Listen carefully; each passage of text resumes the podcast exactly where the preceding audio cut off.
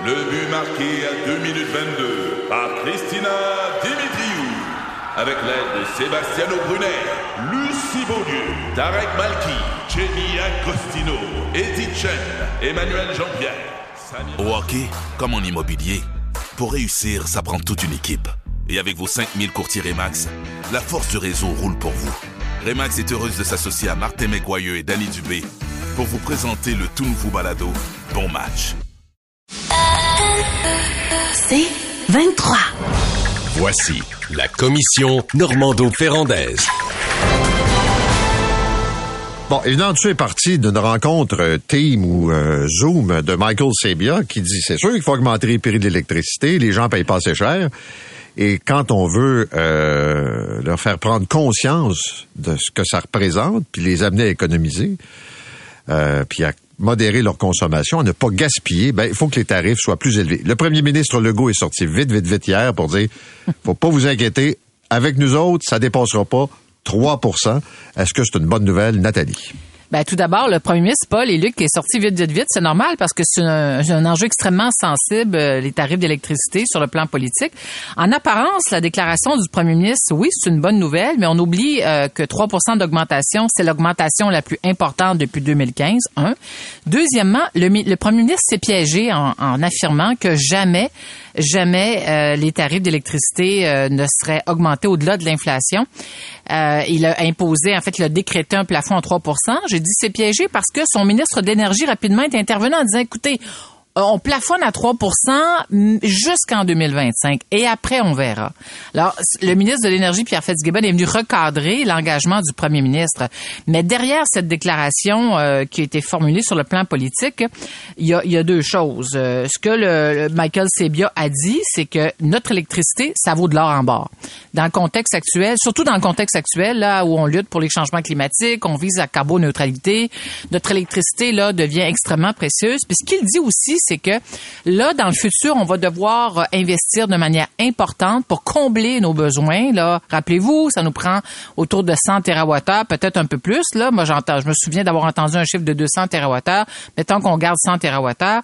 100 TWh, c'est l'équivalent de construire un nouveau complexe équivalent à celui de la baie James. Là, c'est très très gros. Alors, ce qu'il dit, c'est que on va devoir investir. Et si on investit, euh, nécessairement, il va y avoir un impact sur les tarifs parce qu'il faudra bien payer d'une manière ou d'une autre, rentabiliser et rembourser tous ces investissements qu'on fera. Alors, sur le plan politique, euh, je comprends la réaction du premier ministre. Mais honnêtement, euh, la réalité pourrait le rattraper à partir du moment où on va faire des annonces importantes pour relancer notre nos grands chantiers sur le plan hydroélectrique. Moi, c'est une déclaration qui me fait penser à celle du troisième lien. Euh, soir de défaite, ma bière goûte plus pareil. Qu'est-ce que je vais faire? Un, troisième, un troisième lien. Là, il sort de la douche, puis euh, 3% 3% Voyons donc. Qui croit le premier ministre? Premièrement, taisez-vous, monsieur le premier ministre. Là. Ben, bien du respect pour vous, mais ayez-en pour nous, OK? Déterminer les tarifs d'électricité, ça se décide pas euh, d'un corridor. Euh, un peu de respect, un peu de discussion. Les, les, de toute manière, c'est pas vous qui décidez. Euh, c'est pas le premier ministre du Québec qui va décider du prix de l'électricité ces 20 prochaines années. Si jamais, par des efforts héroïques correspondant à son populisme habituel, il décide de contraindre les prix d'électricité à 3 mais que les lignes de haute tension sont à changer, le réseau de distribution est à changer, les lignes de haute tension sont à augmenter, il faut faire des nouveaux barrages, il faut donc des nouveaux investissements, mais il faut aussi beaucoup, beaucoup, beaucoup de nouveaux ingénieurs ben, ce que vous allez réussir à faire, c'est détruire Hydro-Québec. Parce que vous allez avoir tellement compressé les dépenses que le premier ministre qui va arriver après vous va être obligé de les augmenter à 6% Puis quand tu vas le regarder sur une période de 10 ans, ça va avoir augmenté nettement plus que 3% y compris les années où vous avez avoir été au pouvoir. Donc, prenez donc le temps d'y réfléchir deux minutes. Puis, servez-vous de la tribune que vous avez pour faire une pédagogie à tous les Québécois sur ce qui s'en vient. Puis là, là, on veut vous entendre. On veut savoir c'est quoi votre vision. On veut savoir où vous voulez aller. Mais prenez le temps de le faire. Mais est-ce que Hydro-Québec est pas sur le point de déposer son plan stratégique? Absolument. Ben, c'est dans une question de semaine avant que ça soit fait, là, non? Ouais. Oui, mais là, Ben, lui, il vient de décider Ça le plan novembre, stratégique. Là. novembre. Il y a- Ouais, ouais, il y, a 50 économistes qui ont travaillé là-dessus, puis ont fait un... Regarde ce qu'il faut que tu prennes en compte pour déterminer que c'est à 3% Combien on vend aux États-Unis? Combien on va vendre dans le futur? Puis à quel prix? Parce qu'il y a deux types d'exportations. Il y a les exportations fermes à long terme, puis les exportations spot. Les exportations spot nous rapportent pas beaucoup. Mais est-ce qu'on veut continuer de faire des exportations spot? Première chose. Deuxième, combien on va épargner? Comment on va faire d'économie d'énergie? J'ai entendu 4, on est à 4, j'ai entendu 8, j'ai entendu 16, j'ai entendu 25 TWh. Ça, là, économiser autant d'énergie, ça suppose que tous les Montréalais arrêtent de chauffer avec des cailles électriques puis commencent à mettre des pompes à chaleur. Est-ce que c'est les c'est pas les Montréalais, les Québécois. Est-ce que les Québécois vont avoir un incitatif pour le faire? Est-ce qu'ils vont le faire à leur charge? Est-ce que est-ce que les tarifs vont monter? Puis parce que les tarifs vont monter, les gens vont dire hey, je vais me mettre une pompe à chaleur. Donc y a- ça c'est un autre élément. Ensuite de ça, il y a les euh, combien on va produire d'énergie? Combien on va en produire de l'énergie là? En ce moment, les éoliennes sont arrêtées dans la mer Baltique parce que c'est des fils qui connectent les, les éoliennes à la terre ferme, puis c'est du cuivre. Et le cuivre, le prix a augmenté, l'aluminium a augmenté, l'acier a augmenté. Alors en ce moment, les prix de l'éolienne augmentent beaucoup. Là, on sait que le prix des barrages est énorme. Euh, la romaine euh, est un prix bien plus élevé que le 3 euh, on, est réussi à faire des, des 3 ou des 2 ou des 4% d'augmentation sans plus parce qu'on a des vieux barrages, mais les nouveaux barrages vont nous coûter beaucoup plus cher. Il y a tout ça à prendre, puis ça, c'est une discussion nationale, puis c'est des choix. C'est des choix. On fait plus d'exportation, on fait plus d'économie d'énergie, on fait plus de on fait plus. On a besoin du leader. On n'a pas besoin du gars qui sort de sa douche 3% Ouais, mais 3% Non, mais est-ce que ça démontre cette réalité? Est-ce que parce qu'on dit la même chose, Luc, que toi et moi ce matin, là? Le, le Québec est le seul endroit en Amérique du Nord où aujourd'hui les tarifs d'électricité sont déterminés par le politique, par la voie politique. On a connu ça au Québec avant, jusqu'au début des années 2000. Euh, avant le début des années 2000, moi j'ai connu ça quand j'ai j'étais élu député en 98. Là, Hydro-Québec se présentait en commission parlementaire avec une tonne de documents pour nous expliquer bon tout ce qu'ils allaient faire comme investissement au cours des prochaines années. Puis là, nous autres, ils, nous, ils nous suggéraient une augmentation de tarifs pour couvrir leurs frais. Puis nous, les élus, fallait trancher. Fallait décider, ben ça va-tu être deux, ça va-tu être trois? Alors, à un moment donné, le gouvernement du Parti québécois a dit, ben ça devient intenable comme exercice. Un, les élus n'ont pas toute cette expertise. Deuxièmement, c'est perçu comme un choix arbitraire sur le plan politique que de décréter quelle sera la hausse. Alors, le gouvernement du Parti québécois a mis en place la régie d'énergie. Ça, c'était une très belle décision. D'ailleurs, tous les États américains sont dotés d'une régie d'énergie. C'est un processus de régulation neutre, indépendant, qui permet de statuer, entre autres, sur euh, les, euh, les tarifs d'électricité. Le fédéral, l'État, les États-Unis, l'État fédéral, l'État américain ont même une commission fédérale de la réglementation de l'énergie. Au Québec, quand le parti euh, de M. Legault a pris le pouvoir en 2018, ils ont décidé de démasculer la régie d'énergie en disant, savez-vous quoi? Nous autres, on va retirer de la régie d'énergie la responsabilité d'établir euh, l'augmentation des tarifs parce que ça va relever maintenant du politique. C'était une très, très grave erreur parce que là, on trouve que c'est peut-être une bonne nouvelle, plafonner ça à 3% compte tenu du taux d'inflation. Mais qui nous dit que ça pourrait pas être en bas de 3% si la régie d'énergie avait encore cette responsabilité de les déterminer? Sais, on pense que le premier ministre nous fait un cadeau, là. Mais dans le fond, c'est peut-être un cadeau de grec, ce qu'il nous fait. Je me souviens d'un premier ministre euh, qui avait fait un cadeau aux Québécois en gelant les tarifs.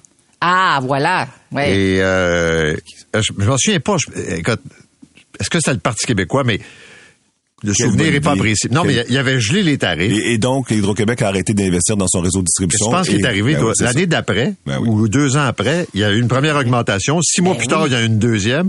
Ben puis ils ont rattrapé le temps, tu comprends? Mais c'était à la veille d'une élection, je pense. Là, je sais pas. ça. Mais il y avait eu un gel. Tout le monde dit c'est extraordinaire, on n'a pas d'augmentation. Mais peux-tu dire que ça n'a pas été bien long, que ça a suivi à la hausse, puis euh, aux six mois même? Ben, euh, c'est ça le problème. Puis tu sais, c'est- il y a beaucoup de détails. Nathalie, tu as raison de dire que même les élus, même les élus, même quand tu fais un comité, une commission, elles sont débordées. voyons. Je vais te donner un exemple, le matériel. Luc, je l'ai connu, cette réalité-là. Ben oui, on ça. s'arrachait Ben, les cheveux de sa tête. Voyons donc, c'est quoi cette affaire-là? Ça n'a pas de bon Absolument. sens. Je, je me- regarde, je vais te donner un exemple de la ville euh, que je connais mieux, mais qui est le même chez Hydro-Québec. Quand tu as des employés syndiqués qui conduisent des gros véhicules qui valent 500 000 pièces le morceau, là, les camions, euh, les nacelles, etc., 300 000, 350 000, ça dépend desquels, ben il faut qu'ils soient top parce que sinon tu vas être poursuivi à la CSST, etc. Fait que tu as un choix à faire. Est-ce que j'ai des véhicules que je que je fais euh, remplace souvent, ou est-ce que je fais la maintenance, puis j'y répare, puis j'y patch, puis après combien ça me coûte, c'est sûr que quand tu te fais couper, ben on coupe dans le matériel roulant. Puis là, le matériel roulant, à un moment donné, il faut le changer au grand complet. Puis ça, c'est des choix que techniques, opérationnelles que l'opérateur doit faire. Il doit faire des suggestions au premier ministre. À partir de ces suggestions-là, et là, on l'a vu, on n'a jamais eu autant de panne. Fait que c'est la même chose. Les transformateurs, au Québec, en théorie, quand ça va bien, on n'attend pas qu'ils cassent. On les change avec une routine de changement au, 20 au, au, mettons, aux 12 ans. Parce qu'on veut pas qu'ils tombent en panne, parce que le jour qu'il va tomber en panne, il va falloir que je change d'urgence avec des équipes de nuit, etc. Ça va me coûter le double. Fait que, tu sais, de dire, je vais couper, puis l'Hydro-Québec va suivre, c'est peut-être pas une bonne Non, idée. Il y a autre chose Non. aussi. On Ouais. peut pas Mais moi, vendre- pour dire, Luc, si si tu permets, là, parce que le, le gouvernement veut dépolitiser les décisions dans le domaine de la santé, mais là, il faudrait euh, peut-être dépolitiser les décisions touchant les tarifs d'hydroélectricité. Parce que le premier, ça les deux mains dedans, puis on a l'impression que selon son humeur du jour, la bière est, elle goûte, la, la bière est bonne ou pas, là, tu sais, pour utiliser ton exemple, euh, ben, c'est 3, c'est 2, c'est 1, c'est 0.5. Alors, il faut absolument qu'on revienne à un processus de régulation qui soit, qui s'effectue en dehors de, de la sphère euh, partisane, de la sphère politique. Qu'est-ce que tu allais dire pour conclure? Ah non, mille autres affaires. Non, Ok. Je, je garde pour les 165 prochaines chroniques parce que... C'est très bien. Euh, Selon Lonely Planet, Montréal est la troisième ville au monde la plus intéressante à visiter. Est-ce que Montréal mérite sa place au top 5? C'est le prochain débat, chers amis. Sur un chemin de campagne qui se perd à l'horizon dans le bleu du ciel, vous profitez du paysage. Votre nouvelle Toyota sillonne la route avec agilité et négocie les virages avec douceur. Rien ne peut vous arrêter. Ah, sauf la construction. Mais une chose est sûre, c'est que l'aventure vous appelle et que c'est l'occasion rêvée avec la vente étiquette rouge présentement en cours chez Toyota. Profitez-en pour magasiner votre Tundra 2024. Visitez achetermatoyota.ca ou un concessionnaire Toyota du Québec dès aujourd'hui. La commission Normando-Ferrandaise. Alors, est-ce que Montréal mérite sa place dans le top 5 des meilleures villes à visiter? C'est ce que conclut euh, Lonely Planet, qui a des guides là, sur l'ensemble des villes. Luc? Non, absolument pas. Montréal, c'est une ville attachante, euh, pleine de défauts. Euh, euh, Il y a des villes qui sont incomparablement plus intéressantes à visiter que Montréal. Le classement de l'ONU Planète, d'ailleurs, est un peu bizarre. hein. Vous avez vu les autres villes. là. Tu t'as Kansas City, mais t'as pas New York. Euh, t'as euh, Philadelphie, mais t'as pas San Francisco. T'as Mostar en Bosnie. Euh, t'as Jakarta en Indonésie. Alors, je pense que ce que voulu faire le site, puis c'est très bien qu'il l'ait fait, là, je, le, je leur en veux pas du tout. Je trouve que c'est c'est intéressant ce qu'ils font. C'est ils t'amènent dans des endroits où euh, il y a des choses à voir. Tu peux vivre trois, quatre jours, euh, avoir un excellent séjour, découvrir un mode de vie organique, chill, une façon d'être. Euh, et, et Montréal, c'est c'est la capitale mondiale des villes chill. Je veux dire, euh, c'est une ville qui mérite sa place dans le ciel du firmament à ce niveau-là, mais pas en tant que ville touristique. Tu sais, faut pas oublier que euh, bon, il faut dire aussi qu'il y a des classements de villes. Là, j'en ai vu une centaine. Euh, puis quasiment toutes les villes du monde sont premières dans un des classements, puis euh, 40e dans l'autre classement. C'est loin d'être scientifique. Euh, mais euh, en toute honnêteté, là, si on regarde l'aspect touristique, Montréal n'arrive pas à la cheville des villes de catégorie A qui ont quelque chose de grandiose. Tu sais, par exemple, en, en termes de, euh, de géographie ou en termes d'histoire, comme euh, tu sais, on n'accote pas Madrid, Barcelone, Copenhague, Amsterdam, Lisbonne, San Francisco, Marrakech, puis 10 000 autres villes, on les accode pas. En termes, il y a en, en termes de sites aussi, là, Vancouver, euh, entre mer et montagne, c'est extraordinairement beau. Boston, c'est aux portes de Cape Cod. tu sais. Euh, New York aussi, il y a beaucoup à voir. Euh, si tu vas en, en amont et en aval, pas juste dans le centre-ville de New York, mais déjà dans le centre-ville de C'est formidable. Mais si tu privilégies le critère milieu de vie, je pense que là, on a quelque chose que les autres n'ont pas. Hein, ben voyons, Luc, ce matin, t'as passé mes sucres dans ton café? Hey, c'est le temps, les amis, Ça là, de goûte mettre pas le- pareil. Hey, ça bien goûte pas pareil. Non, mais ce matin, les amis, c'est le temps de, de, de mettre le bouton bitch à off, là. Parce que, est-ce qu'on peut au moins une fois dans l'année parler de Montréal en bien? Parce que c'est devenu un sport national de parler en mal de Montréal et toutes les raisons sont bonnes pour cracher sur Montréal. Et moi, je trouve que ce palmarès, ça fait du bien. Ça fait beaucoup de bien. Euh, du bien de se voir. Ah ouais, c'est vrai. non, mais là qu'il faut prendre le moment de célébrer euh, euh, cette euh, ce, ce- ce palmarès euh, qui qui est pleinement mérité, faut dire, parce que Montréal fait énormément d'efforts pour conserver son attractivité sur le plan international. 2022, 8 millions de touristes. 2023, on prévoit 10 millions de touristes. Alors, Montréal attire beaucoup, beaucoup, beaucoup. Dans les attractions dites incontournables, selon l'ONU Planète, c'est le Mont-Royal, le Musée des Beaux-Arts, la Basilique Notre-Dame, l'Oratoire Saint-Joseph, le Jardin botanique, le Musée de Pointe-à-Caillère, Place d'Armes, le Vieux-Port. Le Vieux-Port, c'est iconique. En fait, ce qui séduit beaucoup Montréal, puis c'est un peu la même chose pour le Vieux-Québec, c'est son côté euh, européen, là. Et, tu l'as dit, Luc, le, côté chill de Montréal, euh, les galeries d'art, les boutiques, euh, et même, c'est ça, c'est assez étonnant, ces options de transport en commun. Ça, c'était souligné comme un point positif dans le rapport, euh, dans le palmarès de l'ONU Planète. Alors, et malgré tout, euh, l'itinérance et les texcomanies ne freinent pas les touristes en provenance de l'international. L'ONU Planète, puis je lisais l'article qu'a fait de Gazette là-dessus, l'ONU Planète dit euh, ou c'est plus le Gazette qui le dit en fait, c'est ça freine les touristes québécois, mais pas les touristes internationaux. Et là, je fais le lien avec un reportage que j'ai vu hier soir à Radio, euh, non, c'est à TV5 que j'ai vu ça, TV5, où la ville de San Francisco, avec, on en a parlé déjà ensemble, euh, ses itinérances, sa texcomanie, le, le fentanyl dans les rues là, c'est- écoute, ça s'est dégradé comme jamais ça s'est dégradé. Et maintenant, San Francisco est fui par les visiteurs qui proviennent de l'étranger. Euh, San Francisco n'est plus la ville qu'il était. Et moi-même, en, en voyant un reportage, je me disais, je suis allée à San Francisco il y a quoi, trois ans avant la pandémie, et j'ai été saisie par le nombre de personnes euh, itinérantes que j'ai vues dans la rue. C'était désastreux, c'était épouvantable.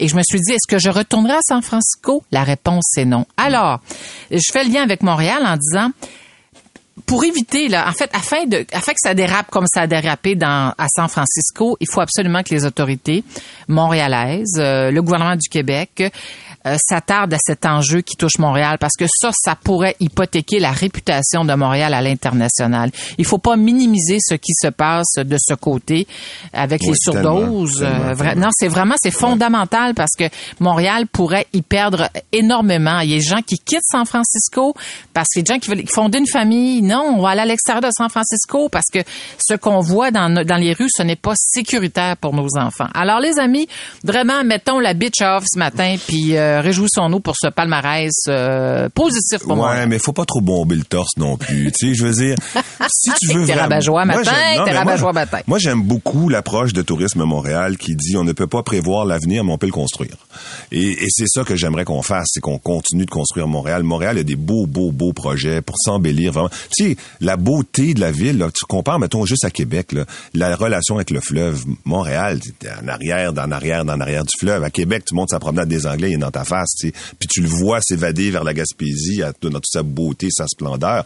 C'est quelque chose qu'on n'aura jamais. Mais, ce Mais la ville est plus petite en population puis en densité. oui, c'est ça. mais- différent. Mais, Ouais. c'est ça. Mais ce qu'on a, nous, à Montréal, on est une ville de quartier. On est une ville euh, de... Tu sais, Montréal, c'est presque toujours, quand tu regardes le milieu de vie, ou les meilleures villes étudiantes du monde, Montréal tout temps indice première, quel que soit le classement. Tu sais, je te disais des fois qu'on était en 50e, mais quand on est dans les, la qualité de vie, comme Time Out, par exemple, euh, qui est le- un, un organisme qui mesure le, le milieu de vie, Montréal est toujours au top, pour peu que les, les restaurateurs arrêtent de servir une pétanque. Mais bon, toujours est-il que...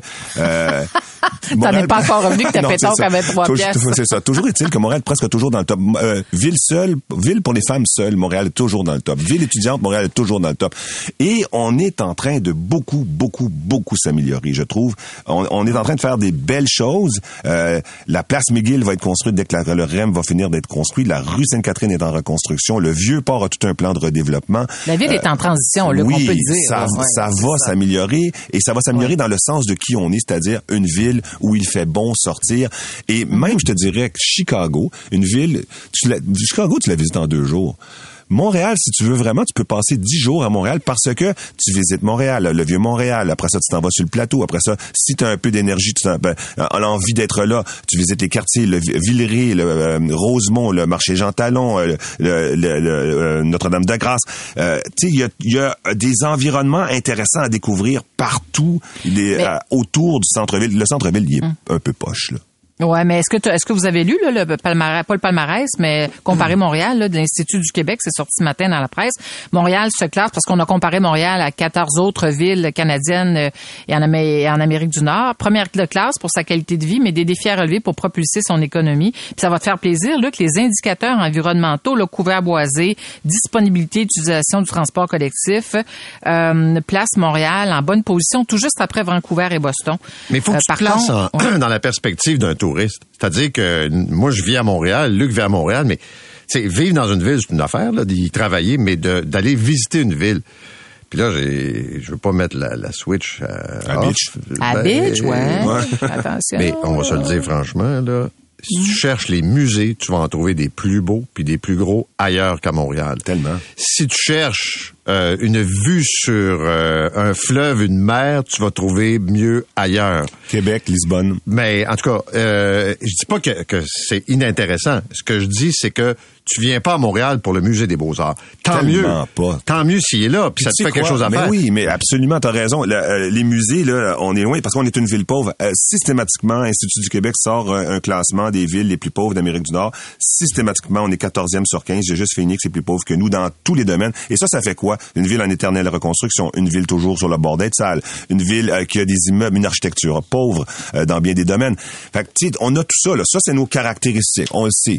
Mais on est capable de faire quelque chose d'extraordinaire même avec ça. Mais ce qui attire les gens, je pense, c'est le milieu de vie. c'est le milieu de vie. C'est de te promener d'un quartier, c'est d'aller... Ben, la restauration, de- les amis, la restauration. la 40 Les 40 festivals. des meilleurs restaurants du monde sont à Montréal. 40% C'est pas, c'est pas, c'est pas rien, C'est là. gigantesque. 40 Mais Ben, nous c'est sommes latins. gigantesque, certain. Nous sommes latins, tu vois, ça Ouais, paraît. non, non, ça c'est vrai, c'est vrai, ça paraît. Mais tu sais, euh, quand quelqu'un me disait, euh, la chambre de commerce un jour, vous savez, avec les musées qu'on a, arrêtez-moi ça, là. Il n'y a pas un Chinois qui va partir pour venir visiter le musée des Beaux-Arts comme étant sa première destination. Il veut vivre en Amérique du Nord, un côté un peu plus européen, la bouffe, les Ben, quartiers, je- ça- Il va peut-être aller au musée, là. Je dis pas que, mais c'est pas la, la motivation première, là. Et, gars, sur la base de ce que tu viens de dire, là, je pense que je- on pourrait résumer en disant si un Parisien vient dans un musée québécois de Montréalais, il va avoir une dépression nerveuse. Là.